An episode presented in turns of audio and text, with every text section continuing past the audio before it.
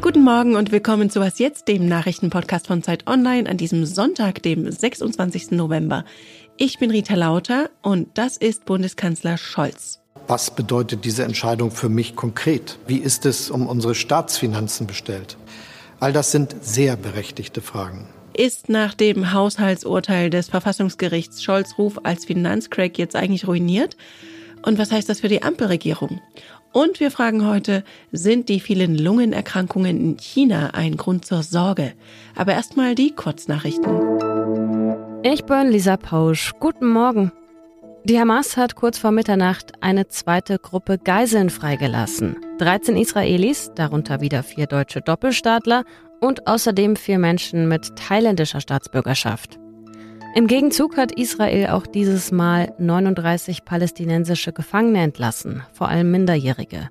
Medienberichten zufolge hatte die Terrororganisation Hamas die Übergabe in letzter Minute zunächst gestoppt.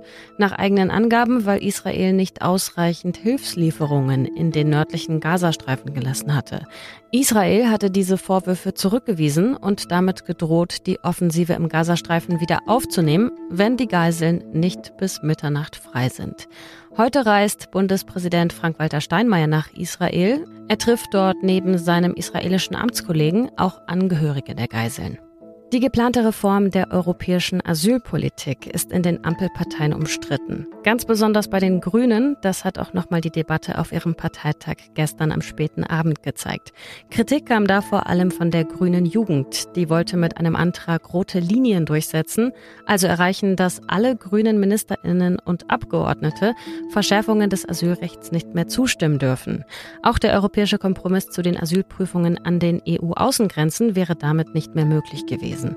Vizekanzler Robert Habeck hat den Antrag mit einem Misstrauensvotum verglichen und vor einem Bruch mit der Ampelkoalition gewarnt. Am Ende haben sich die Delegierten dann hinter ihre Parteispitze gestellt und den Antrag abgelehnt. Heute endet der Parteitag mit dem Europawahlprogramm. Redaktionsschluss für diesen Podcast ist 5 Uhr. Wo ist Scholz? Dieser Hashtag hat schon getrendet, als Olaf Scholz den Job als Bundeskanzler ganz frisch angetreten hatte. Aber jetzt wird diese Frage immer lauter gestellt, nicht mehr nur von der Opposition. Sie verlangt eine Regierungserklärung zu dem Haushaltsdesaster, in das sich die Ampelregierung selbst gebracht hat. 60 Milliarden Euro fehlen. Am Freitag hat Scholz ein kurzes, eher unterspanntes Video gepostet. Am Dienstag will er tatsächlich eine Regierungserklärung abgeben nachdem gefühlt jeder andere Politiker sich dazu schon eingelassen hat. Scholz aber hat die Richtlinienkompetenz und gilt als derjenige, der sich den Buchungstrick, den das Verfassungsgericht jetzt kassiert hat, ausgedacht hat.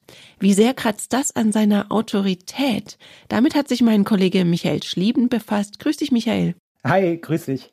Finanzen, das war doch die Kernkompetenz, auf die Scholz, der ja unter Bundeskanzlerin Merkel lange Finanzminister war, auch stolz war. Ist dieser Ruf jetzt dahin? Naja, also Scholz hat schon noch eine hohe Fachkompetenz, die kann man ihm, glaube ich, nicht bestreiten. Also er kann wie kaum ein Politiker oder auch Journalist, ehrlich gesagt, sehr kundig über all die komplexen Zusammenhänge reden.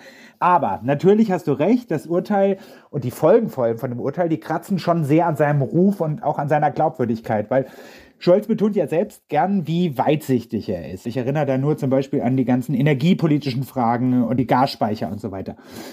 Hier auf diesem Feld, auf dem er sich ja als Ex-Finanzminister auch sehr gut auskennt, hat er sich fundamental geirrt. Er hat seinen Nachfolger sogar diesen Fonds geschnürt, der ihm jetzt und der Regierung um die Ohren fliegt.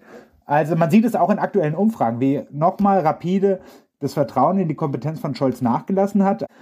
Es kommt ja auch dazu, dass es nicht die erste Fehleinschätzung von Scholz war. Also er hat mehrere Zielmarken mit sehr großer Selbstverständlichkeit formuliert. Man denke etwa an die 400.000 Wohnungen pro Jahr von denen er ziemlich weit entfernt ist. Und sowas in der Summe, da denken sich wahrscheinlich schon seine Parteifreunde und Koalitionspartner, kann man sich wirklich immer so verlassen auf das, was dieser so kluge Mann da als Zielmarke ausgibt. Wie erklärst du dir denn das lange Schweigen von Scholz? Das macht er ja nicht zum ersten Mal, dass er die Streitigkeiten zwischen Grünen und FDP laufen lässt, wenn man ans Heizungsgesetz denkt oder die Atomkraftdebatte. Ist es quasi seine Werkseinstellung? Ja, also sein Regierungssprecher hat, hat am Freitag nochmal ganz deutlich diesen Eindruck versucht zurückzuweisen. Im Pressestatement gab es von Scholz, er hat auch am Rande vom Besuch von Giorgia Meloni oder beim Digitalgipfel über dieses Thema gesprochen. Er hat auch eine Videobotschaft losgelassen. Also er äußert sich schon, aber also diese Beobachtung zieht sich durch zwei Jahre Kanzlerschaft von ihm. Eigentlich wird quasi in allen Debatten ein Leitwort vom Kanzler gefordert.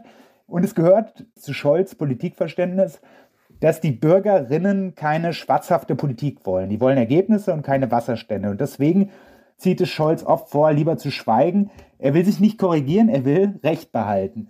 Und erst wenn er nach internen Beratungen ein Ergebnis hat, das er für belastbar hält, dann geht er auch damit an die Öffentlichkeit. Nun klingt es ja immer so romantisch, wenn Journalisten die große Erzählung haben wollen in Krisen.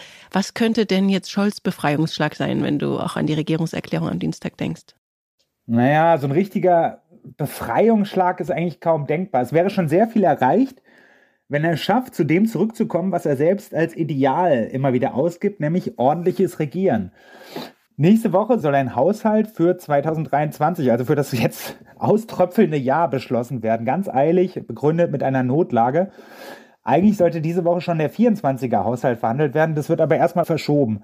Es ist quasi permanente Krisensituation jetzt in der Regierung da stoßen ja jetzt wirklich Grundsätze aufeinander. Die FDP fordert, dass Sozialleistungen gekürzt werden. Rot-Grün will die Schuldenbremse weiter aussetzen.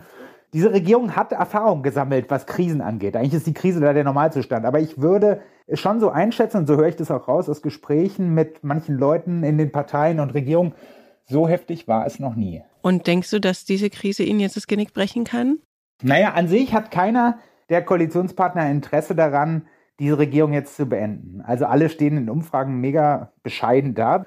Keiner will jetzt unbedingt zur CDU wechseln, aber es könnte irgendwann durchaus so ein Handlungsdruck entstehen, dass keine andere Wahl bleibt, als Neuwahlen zu machen, zumal auch in den Umfragen inzwischen eine Mehrheit sich für, für Neuwahlen ausspricht. Danke dir, Michael. Na klar. Alles außer Putzen. Warme Decke, heißer Tee, gutes Buch? Was will man mehr an so einem November-Sonntag, an dem es schon 16 Uhr dunkel wird? Nur welches Buch? Ich will ja nicht angeben, aber Zeit Online weiß Rat. Gehen Sie zum Buchomaten und beantworten Sie 26 Fragen wie gestern, heute oder morgen. Bücher dick oder dünn. Großer Stoff oder kleine Welt. Und am Ende bekommen Sie eine Empfehlung, die Sie bestimmt überraschen wird. Bei mir war es ein Klassiker, den ich mir tatsächlich noch nicht gegönnt hatte. Marcel Proust. Ich hatte allerdings auch Fragen übersprungen wie Hauptsachen in Hauptsätze oder je länger der Satz, desto kleist. Aus China werden vermehrt Fälle von Lungenerkrankungen gemeldet. Vor ein paar Jahren noch haben manche vielleicht gedacht, was geht mich das hier in Deutschland an? Aber nach der weltweiten Corona-Pandemie zuckt man bei einer solchen Meldung schon eher zusammen. Vor allem Kinder sollen betroffen sein. Die Weltgesundheitsorganisation hat sich eingeschaltet. Was hat es damit auf sich? Zeit für eine Visite von unserem Gesundheitsressortleiter Dr. Jakob Semank. Hallo Jakob. Hallo Rita. Zunächst mal, was genau werden für Symptome beschrieben und wie viele Menschen betrifft es? Es sind Fälle von Lungenentzündung, die teils im Krankenhaus, teils auch ambulant behandelt werden, vor allem Kinder betreffen und vor allem im Norden Chinas auftreten. Wie viele Leute genau betroffen sind, weiß man nicht so genau. Die chinesischen Behörden sagen, es sind deutlich mehr Fälle als üblich, aber nicht so viele, dass jetzt die Krankenhäuser oder das Gesundheitssystem stark belastet wären. Und was könnte der Auslöser für diese Lungenentzündungen sein? Diese Woche hat die Weltgesundheitsorganisation in China nachgefragt, woran das liegt. Und daraufhin hat China Daten rausgegeben. Und dort zeigt sich, dass es sich nicht um einen neuen Erreger handelt, sondern tatsächlich um Erreger, die wir kennen und von denen wir wissen, dass sie Kinder verstärkt befallen. Das sind Mykoplasmen einerseits, andererseits das respiratorische Syncytialvirus RSV, was wir hier aus Deutschland auch kennen, verschiedene Adenoviren und Influenza, also ganz typische Atemwegserreger für Kinder. Und warum treten die jetzt so gehäuft auf? Das liegt wahrscheinlich daran, dass ja China jetzt erst vor kurzem diese sehr strengen Pandemieregeln gelockert hat und dass jetzt das passiert, was wir schon in den vergangenen anderthalb Jahren gesehen haben, nämlich, dass die Kinder jetzt erstmals mit diesen Erregern in Kontakt kommen, und zwar in größerer Zahl als sonst. Man muss sich das so vorstellen, dass jeden Jahrgang normalerweise eine bestimmte Anzahl von Kindern krank werden Und das ist jetzt einfach gehäuft, quasi mehrere Jahrgänge, die auf einmal dann gewisse Infektionen durchmachen. Und dadurch sind es auf einmal so viele.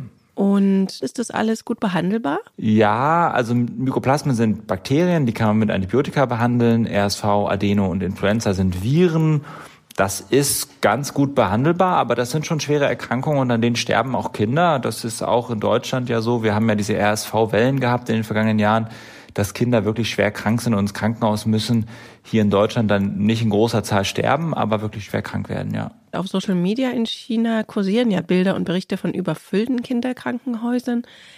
Wie sehr kann man denn den offiziellen Informationen der chinesischen Behörden trauen? Bei Corona waren sie ja jetzt nicht gerade kooperativ, um es mal vorsichtig auszudrücken. Man kann denen ganz sicher nicht so trauen wie deutschen Gesundheitsbehörden. Auf der anderen Seite ist es wirklich so, dass das Muster dieser Erkrankung jetzt nicht so viel Sorgen macht, weil es vor allem Kinder betrifft und nicht Erwachsene. Wenn wir jetzt ein neues Virus hätten, also wenn wir davon ausgehen würden, dass da jetzt ein neues Corona aus China kommt, dann würden wir beispielsweise auch erwarten, dass mehr Erwachsene betroffen sind, so dass ich tatsächlich recht unbesorgt bin. Also erstmal Entwarnung von Dr. Semank. Danke dir, Jakob. Gerne. Und damit wünschen wir von Was Jetzt Ihnen einen schönen Sonntag. Morgen früh begrüßt Sie Erika Singer an dieser Stelle. Einstweilen freuen wir uns über Ihr Feedback und natürlich Buchtipps an wasjetzt.zeit.de. Ich bin Rita Lauter und wenn Sie mögen, bis bald. Manche Antwortmöglichkeiten im Buchomaten sind allerdings auch wild. Böll, Brecht, Borchert, bitte politische Bücher.